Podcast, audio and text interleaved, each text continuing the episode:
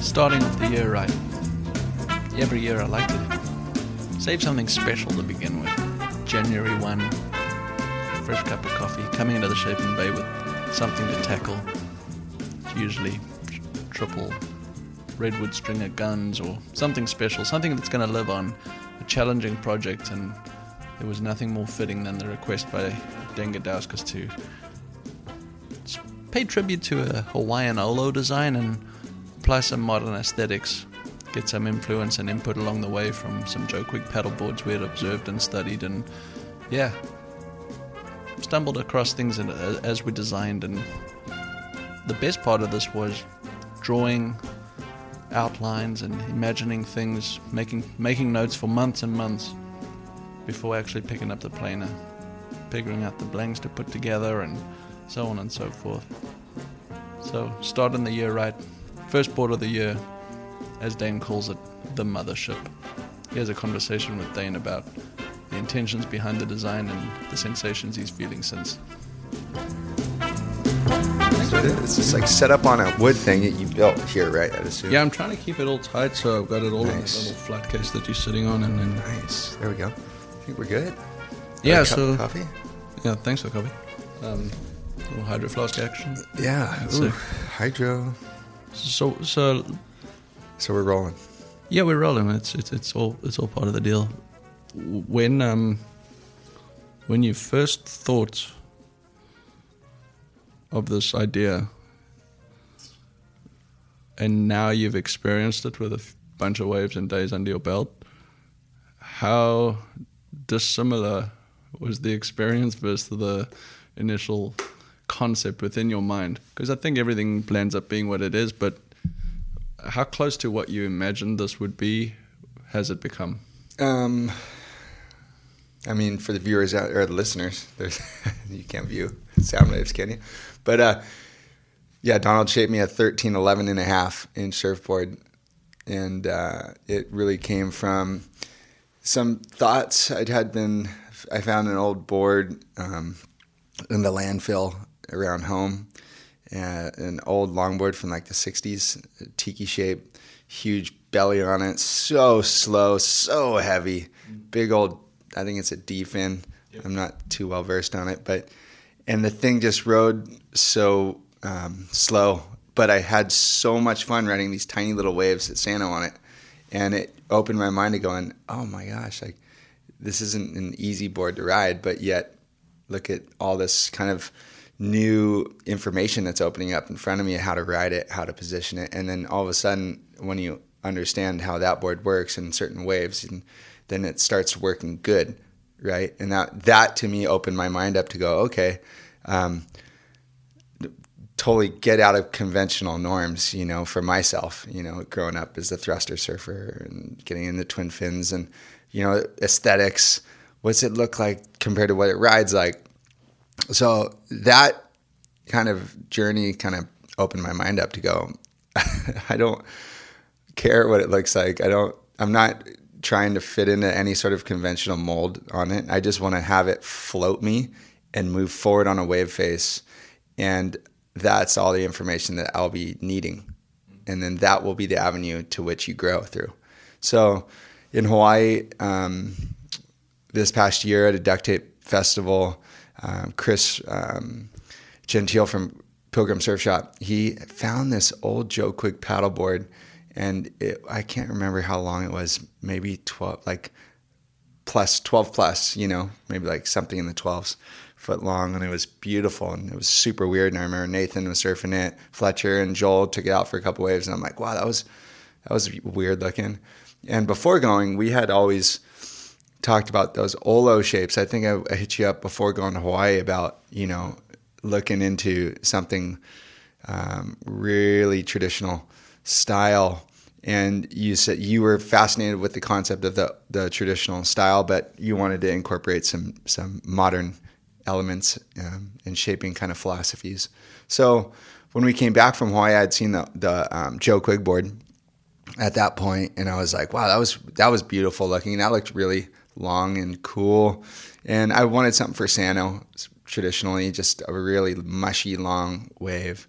Um, and so we got in here, and then uh, Jeff Quam serendipitously had a Joe Quigg paddleboard for uh, something that they were doing at the Surfing Heritage, was it? Yeah. And and so he had it here in the Shaping Bay, and we were looking at it, and that one was how big?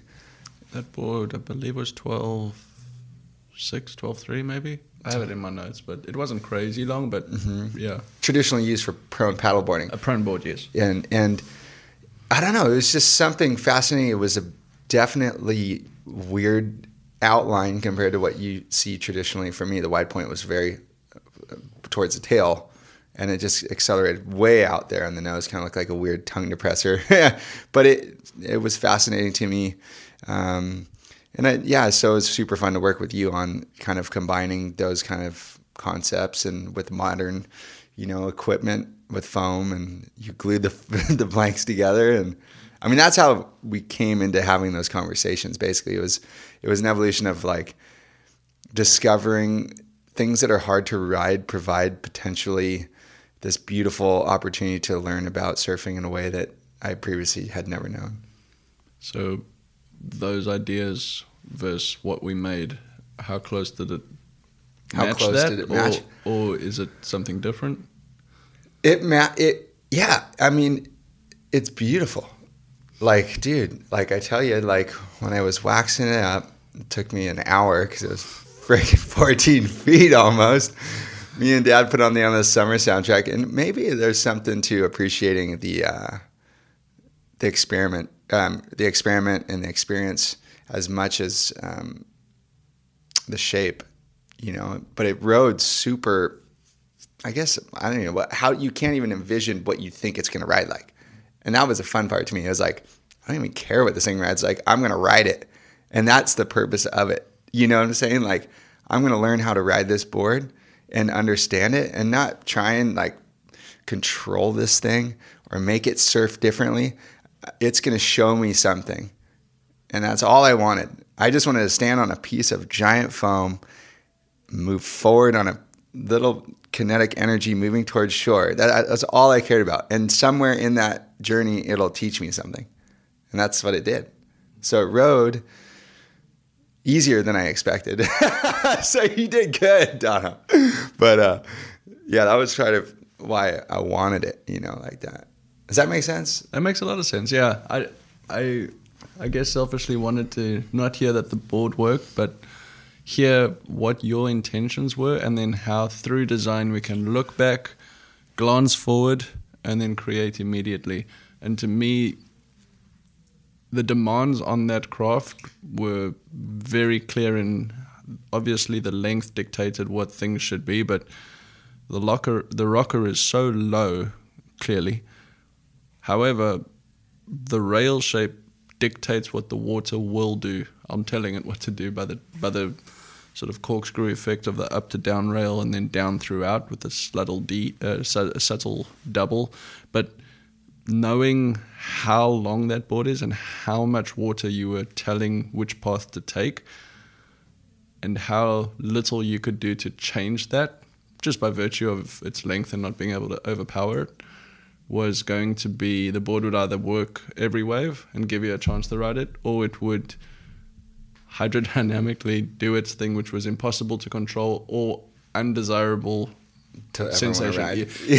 Yeah. I mean, there's so much. If when you think about it, when you actually are riding the board, and there's you know eight feet of foam in front of you, right? When you're paddling into a wave, you're imagining a lot can probably go wrong with between the hydrodynamics of the water and the curvature of the wave face. There's like a lot of room for you know grabbing and like purling. I'd imagine, but then too, it just challenges you to okay, that paddling technique didn't work, right? Paddling perpendicular to the beach. Maybe we got to be parallel to the shore. And then now you're learning something, and then now the board's working when previously it wasn't working. So, I mean, I love in your potential as a shaper, you would have people go, This board just doesn't work. Do you think boards just don't work? I mean, you have a scientific background, so you would understand the science of working, right? In quotations, working like functionally well or performing well. But do you think that boards just don't work? I mean, I think you can almost. I don't want to say make all boards work because I've had. I feel like I've had bad boards, but maybe they were bad for me. I, Uh, yeah, I, I hate to disparage any design, and I think in small surfboards or performance boards, the rider's ability and application of skill can be mismatched on a design. So maybe that board doesn't work for somebody, but it's still a good board. I think is true, and I stand by that. But once you get into this longer realm, I think the concept of essentially it's naval architecture, you know, the the design of a craft. You'll see it in sailing. Like some production race boats are faster or better than others. Mm-hmm. And so at, at, at some point when you're able to control a craft less and it's fitting within a wet surface, there are things that are right or wrong or working cohesively or not. And that's why I always like to look at a board as uh, the cohesive elements. And with the asymmetry, especially, like you can't break the rules without still maintaining a cohesion between them. So at that length, things could be wrong. Well, I guess it makes sense when you consider a sailboat. I mean, I'm sure at speed, boats would get out of control, can't handle the speed if they're not designed appropriately. Yeah, you design things for the speeds at which you're wanting them to perform well and then be able to be controlled or essentially trimmed. So, uh, and I think a lot of a lot of times in surfing, you look at what's next and these crazy far out way left field ideas, which are great. A lot of times, I don't think we're designing towards the speeds at which we are surfing, which essentially are very slow. And I and I do feel that the zero to three or four miles an hour, those initial squirt, start, stop speeds, that's where every board will go from zero to something. Mm-hmm. I, I think a lot of times we anticipate them going faster than we generally do, even when you feel like you're surfing fast. So, you know, surfing within the lower speed realms is where those magical magical boards need to perform there and potentially beyond. Yeah. But especially a longboard like this, uh, long in the ten, in the sense of its length, it's um, yeah. There's a there's a pretty wide range of how fast the board will go and will begin to go, but that start speed was very very um. Well, it catches like once you, you take two paddles, and it's up the the speed of, of, of motion forward is just like whew, you just start accelerating like crazy. Whether it's out of the you know impact zone and to a safe spot, or when you're paddling into a wave, it's just like one two, and then all of a sudden you're up to speed, and it's this fantastic. Uh, like almost inertia, you feel like you're riding like a bowling ball that's like moving swiftly down a waxed floor and all of a sudden you just have to you're along for the ride and aiming which pin you want to hit and hopefully it's not a human being that's why i like to surf with no one around but Yeah, and that that is the beauty of it in in in making something that you can surf waves that nobody else is either wanting to ride or can ride, and yeah, you can get out of the crowd. This is not a wave hog machine, which is Yeah, obvious, but yeah, the the the beauty is in unlocking parts of of a beach or an ocean that are untapped.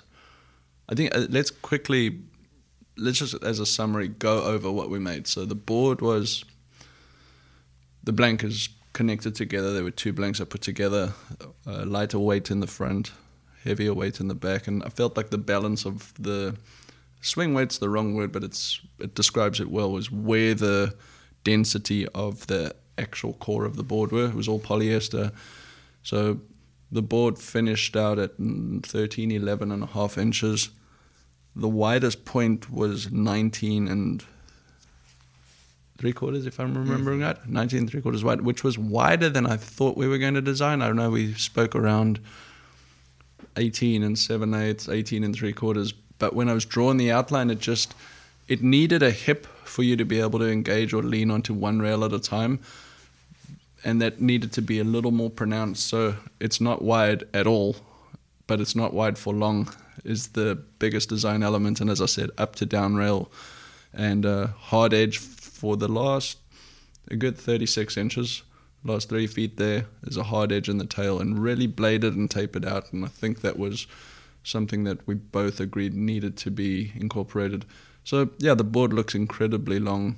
It's only three inches thick, if I'm remembering right. I'll pull up those dimensions later, but it's uh, its its foil is distributed both with weight and also shape from thick to thicker to thin to even thinner from nose to tail. So where the board was thick or thin was most important, and that was the funnest part to put together. So yeah, that's what we made. I think the concept for me, and I know we discussed this at length, and I'd like to touch on it now from your point, was paying homage to the ancient Hawaiian craft and wanting to respect what they'd done, but to take those concepts and with respect look forward in terms of embrace the, the feeling of those boards, but then take it to a more everyday usable, designable, creatable in terms of polyester and foam and fiberglass to today's standards and, and perhaps look on from here. So, yeah, maybe touch on the inspiration of, because I, I know that we spent a lot of effort trying to respect the Hawaiian traditions not that this is an Olo, but the, yeah. the, tip of the hat to the Olo. Well, I just I think you know, look, being a surfer, it's such a fantastic honor. You know, to be really um, honoring the Hawaiian the Hawaiians that started surfing, the culture of surfing. Uh, that's where it all started, in my point of view.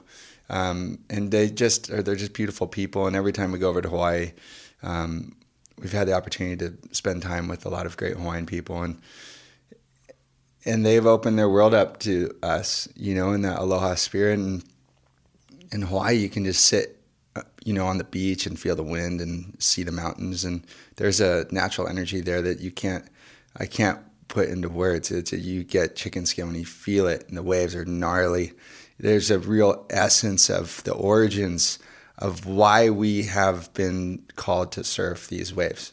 I don't know how to describe it, but I feel every time I surf uh, a certain level of, uh, you know, just respect for the past of that. Whether it's you know you're going out for a contest or anything, we're all connected to the origins of it, and it's it's a really special thing to be a part of. You know, as surfers, and I think as things are swiftly moving forward with the wave storms and the Olympics and wave pools, it's like it's nice to look back and remember what brought us here. You know, there's a common feeling, there's a common thread there. And I think that's kind of really what spurred me to look back and go, you know, these guys were trying to experiment here. They were trying to do something that was different than they had done in the previous, and they were trying to evolve a shape to give them a different feeling or something, right? They were trying to get different purposes out of boards. And that's just what we've all done, but in different styles as well. So the evolution of shaping kind of continues. But I wanted to kind of look backwards and um, just get into that spirit, you know? So that's where those giant shapes came from. And Sanos is like our Waikiki. You know, it's insane. It's just such a beautiful wave when you really think about it. And we end up surfing there quite often because um, it's just right by our house and it's super easy. And I don't know, it just you look at how simple some of those old they were just standing there on the waves and and that's just beautiful you know? And so i wanted to get there and i wanted to you know also encourage yourself to to grow a shape it, from your perspective. It doesn't mean that's like the only perspective that's should be followed or anything. That's the beauty of shaping. It's like hey experiment this chop this off. Who cares you know, and maybe it'll lead us down to a road that works better than what worked in the past, or maybe it won't. It doesn't matter unless you're experimenting. Like you have to push it some direction. It doesn't matter if it's going forward or backward. It's moving. It's a living thing, and so that's why it was a really fun experiment, and that's why it was a fun journey. And like you, hear and you'd be like, "Dude, I got this thing glued together." It's like, yeah, like that's a cool. You know, we're we're we're having fun in the in the process here, and really that's what those guys were doing too. They're chopping down these wood things. And, you know, I love following CJ Kanuha on Instagram. He's from the Big Island. He's shaping these beautiful wooden traditional boards and they're huge. And it's just such a beautiful tribute to the, you know, to the Hawaiian heritage. And I don't know, you know, I just think the more I've progressed in surfing and the older I've gotten, I just look back and I think how lucky we are to have such a fantastic heritage behind the culture of surfing and what that is. And so, yeah, that's why I was hitting you up. I've been like, the Olo is insane. And then I saw that paddleboard. I'm like, wow, okay, wow, that's pretty cool blend. And now you can ride that. That's interesting. And then what about how do you can blend these together? And and you were like a, you know, the doctor that sewed the thing together. you know what I'm saying? Like, so that's where I came from. Does that make sense? It makes I mean, a lot of sense. now that the world's hurling forward at like a rapid speed rate of just ah, like you know what I'm saying? Like sometimes you're like. "J- uh, You almost have an identity crisis of surfing, right? You're like, am I? Are we uh, just a sport that's going? The sole purpose is just to be showcased to this broad audience, or is it like this beautiful culture of everyone who's behind, like, kind of came before us, and and did it for the love? You know what I'm saying? Like, how does it get from point A to point B way out here? And and I think it's our role as surfers to to to ride that spectrum and understand each step of the way. I think and honor the people that came before us, whether it's radical, the rad bad dudes, you know, whether it's like the you know the the first very first ones, or you know, even acknowledging what's coming ahead of us too. Hmm. Yeah, it's it's it's funny. I mean, I don't the the rate at which surfing's growing is going to be obvious that there'll people be adopting it in countries and places and regions that it hasn't yet started, but it's clear that not everyone will know this history. And that's fine because surfing is so compelling that it'll draw you in and send you forward. But it is nice to look back because we have that opportunity. You That's know, true. I don't think preaching the tradition is something that we're trying to preserve. I think we're fortunate to be able to observe it, which is so beautiful. And, and I think looking back to move forward is the most logical thing. And I think that as that's what we have in common as surfers, no matter where you are riding a wave. And I think the feeling of a board like this coming, I like to say it comes through your, the board into your feet and your knees. Like it comes from the wave up through you. The sensation of doing less and feeling more is a good discipline no matter what you do. And I don't know that this board would be something that would have fascinated you without having spent as much time as you have on a prone paddleboard. Mm-hmm. Like paddling for, I mean, when you're out there for hours and hours and you and you're watching the water flow over the nose and down the craft, and you feel these subtle accelerations. I I know that that's had a big part in both design for me, but also for sensations for you. I'm sure. Yeah, it has. I mean, you know, we've done all the paddle races and Yeah. take time paddling, and it's so fun because then you start. It's like meditating, and then you're paddling, and then because you're breathing, and then you're trying to match the rhythm of the the little chops. So you're trying to catch these little chops, and it does actually. And then, like you said, there's like you know, we started doing it for you know riding big waves because that's how.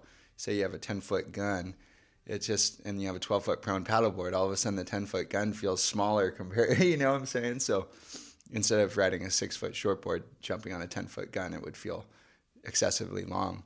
Um, but yeah, it, it, the prone paddle thing has been a really great exercise.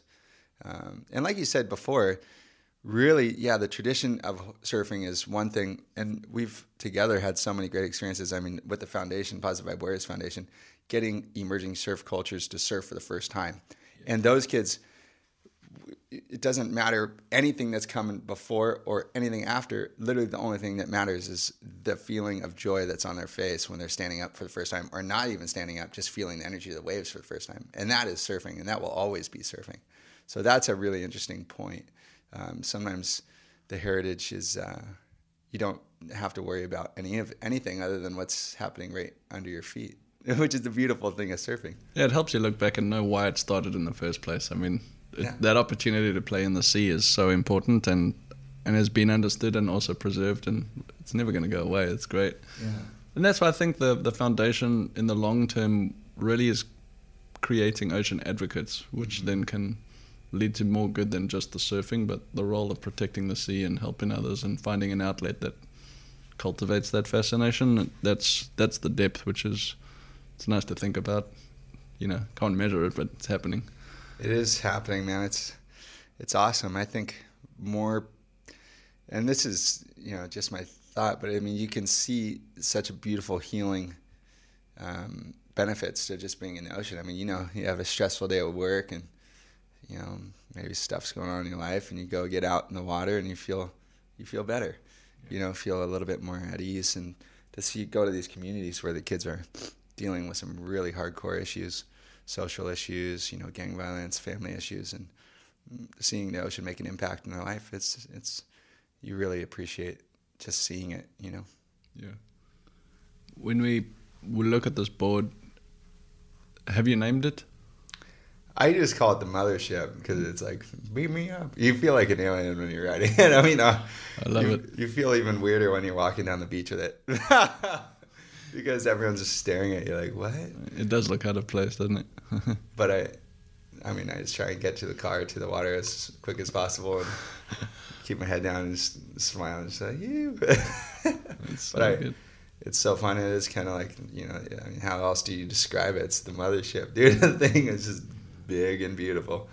So, since riding this, I know you've been riding it a lot. I got to ride it too, thank you. And uh, yeah, the sensation was really good. Just get up, don't try and do too much, be in the right place. And I think designing around knowing where you would be stationed, I like to think of it as a cockpit from which you could move forward if you needed to, Mhm. maybe take a half step back. It's not something that you cross stepping throughout to make it trim out. There was generally a range in which you're going to be standing and then designed around that, that hip especially. But have you gone back to shortboards and had performance sessions since? And is there any influence after riding that to the performance boards that you've found? I know the waves haven't been great, but I think you've done a couple trips. Yeah, I think it, clearly, um, maybe it's just like I when I'm standing on on the the mothership, we'll just call it the mothership right now. But it's so fun. It's like the balance exercise of it is so. Um, I mean, it's such a um, delicate movement of balance and play, and trying to set the trim and move with the board, and um, that has taught me a lot of just body awareness, I guess, and balance issues. Um, and I think that that translates, yeah, to riding the shortboard 100%. I think it's uh, it's hard to describe. It's like the nuances, like it's subtle feedback that you're getting that you can kind of use in shortboarding to be like, hey, uh, maybe I'm doing an air or a big carve or a floater, but it's just the subtle body awareness over the stringer of the board um, that is beneficial. Uh, that's kind of what I've found. It's kind of just for me, it's like a it's, it's maybe like these tiny little fiber, you know, muscles in your body, or or maybe like um, muscle memory of just movement that I think is beneficial. Does that make sense? It makes a lot of sense. I mean, I'm asking this question, trying to understand design and basically technique. And I've seen the concentration. I mean, I swam out and shot those photographs, which I think was good to do to both learn the water flow and also sort of document the the first few sessions. But yeah, watching your concentration and the subtlety at which you're making adjustments was clear that yeah, the board's not easy to ride, but once you unlock it with proficiency, ooh, it gets into a. I mean, the the sensation you're getting out was clear. So the response was make an adjustment and you'll feel the difference it's making, even as subtle it is, as it is. But I know that when you serve performance boards, the same things are happening, but they're hard to see because you're going essentially so much faster or covering such such a more accelerated ground as opposed to it looks like you're standing still until you start to observe what was happening. So that was why I was asking that. Well, I think you know a couple of different things is interesting to note. One, I'm riding this board, and you're you're like shooting in or whatever, and you're seeing kind of that process unfolding right in front of you.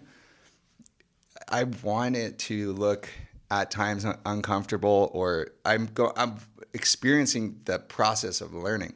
So if I just stood on the board easily for the first time and was just like da da da, this is easy, then to me, it wouldn't have fulfilled part of its role. You know what I'm saying? Like I want to fumble, I want to make mistakes and learn from those mistakes, and then recorrect and recalibrate, and that's where the growth is.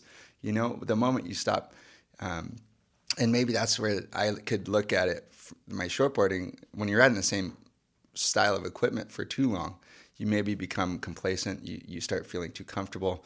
You're not aware of the subtle improvements that you can make. So, therefore, when you go to that board and I'm fumbling around and all of a sudden I unlock something and oh my God, this line feels good or my balance is perfect just for this moment, boom, that's where the growth is happening. And then you translate that to your shortboard. And that's where I think a lot of, you know, general surfers could benefit hugely in their, you know, say they have, say they ride a thruster all the time and they want to continue evolving in the thruster realm, but they feel stagnant. Maybe they can't feel like they can get over a certain hump. I think there's huge benefits to riding something completely different for a bit, changing the way your weight distribution is on the board, changing the way you're looking at the wave, and then get back on the thruster, and you're going to see a different feeling in your feet. So that to me is where the process has been insane. It's really, I want to suck at this thing, you know, but then I want to learn through the, you want to be a kook essentially. That's the most fun thing ever. That's why I love snowboarding. It's like the best thing ever. It's a beginner's mind. And that's the beautiful thing about this opportunity is that you can become a beginner again into something that you've done your whole life, which is pretty rare. Like when's the last time you could come in and shape a board? Well, I guess you challenge yourself in a very wide spectrum. So it'd be someone like, "Hey, I shape shortboards all the time. Let's get the log out and like, let's. How do you do this?" And that's where you really are experiencing like those kind of re regrowths, you know. And I think that's a, a lot of there's a lot of positive attributes to that.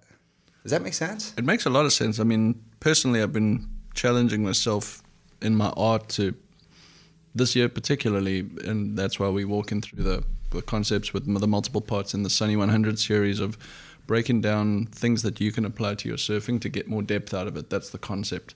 But this is exactly along those lines is ride something so left field or I, what I like to look at it is if you look at the bookshelf and find these bookends that are essentially extreme but what they do is they highlight these subtleties that then you can come back into the whatever your core focus is say the performance thruster which I love but you take these references that you've learned from being uncomfortable and, and the same in art it's like okay, there's no good just doing another painting. It's like, okay, what, what, how can I push myself? And that's usually the stuff that keeps you up at night. These ideas of, I don't know how I'm going to pull this off, but I'm going to, I'm going to try this technique and, and just watch yourself fail. Yeah. And then surprise yourself with like, whoa, oh, I, I've had conversations even just the last couple of weeks, even with a bunch of people whose careers in art I really respect, and surprisingly, or maybe unsurprisingly, they're doing the same thing, but they've finding that it's going through the same process, but you have to challenge yourself.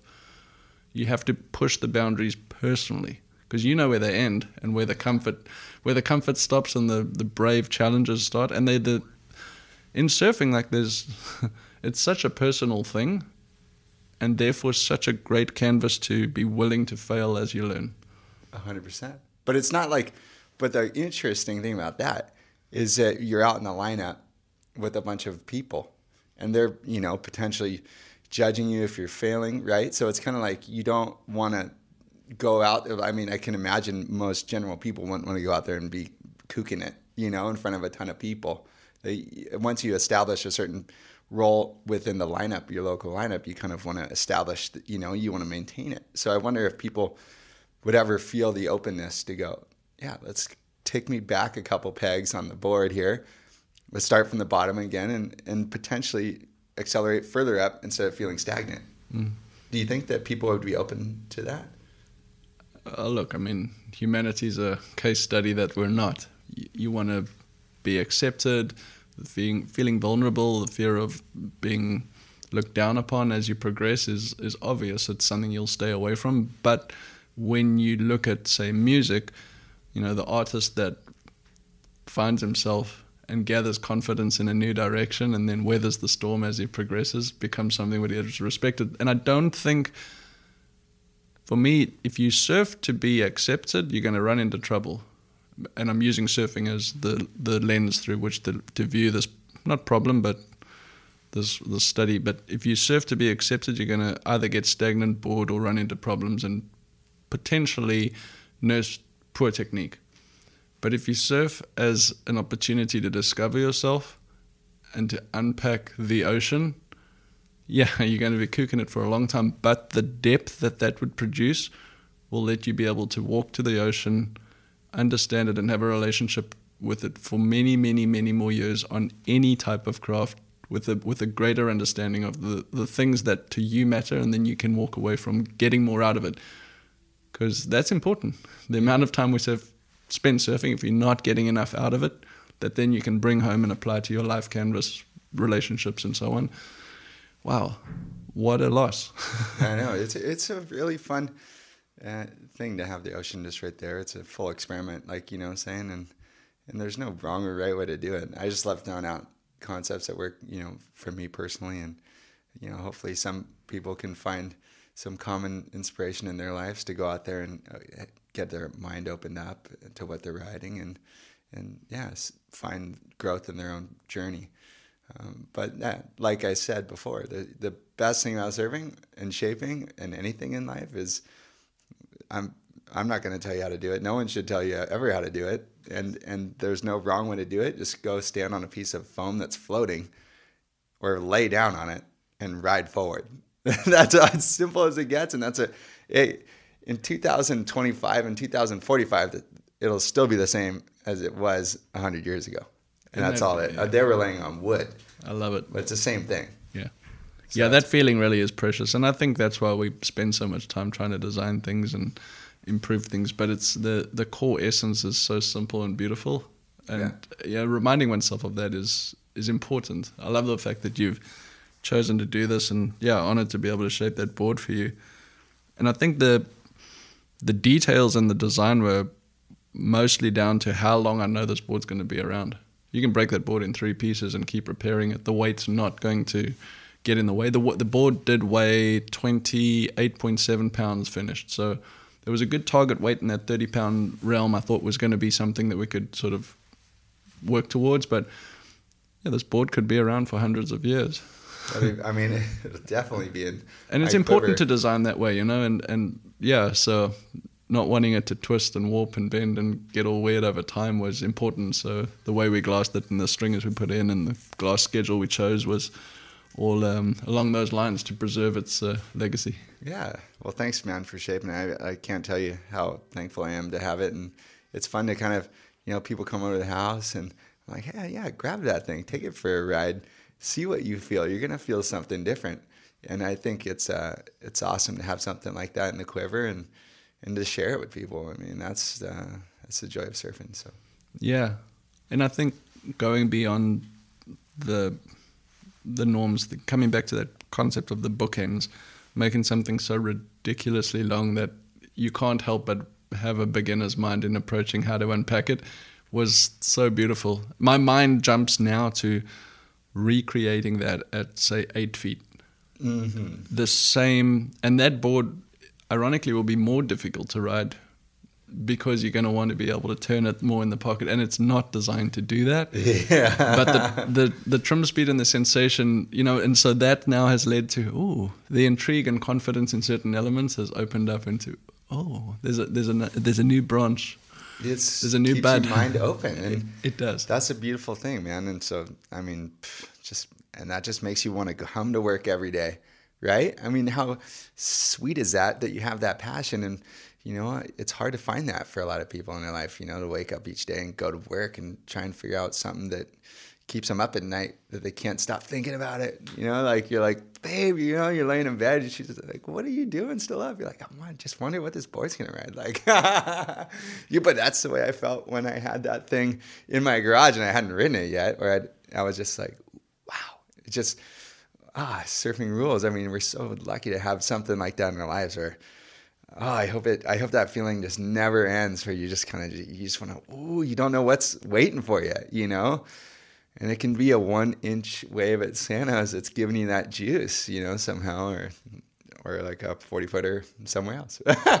so yeah, you just gotta love it all. You know. I do love that you're able to ride unbroken waves, and I, I think that's actually going to be the harder part to learn as time goes on. But to see how well you can unpack riding a swell and Well, they're really out- unforgiving because there's no curl. Like it's that's yeah, the I've rate of change from the bottom to the top of the crest of that, you know, advancing peak is really, really difficult to read, especially when you can't maneuver as readily as you would like to. But oh, I think I think that's going to be some incredible. And You look at the guys on the foil boards, and they're writing things that we don't understand yet because you're looking at you know, reading this swell as opposed to a wave is it's something so difficult to learn. But come into the big wave platform, as you know.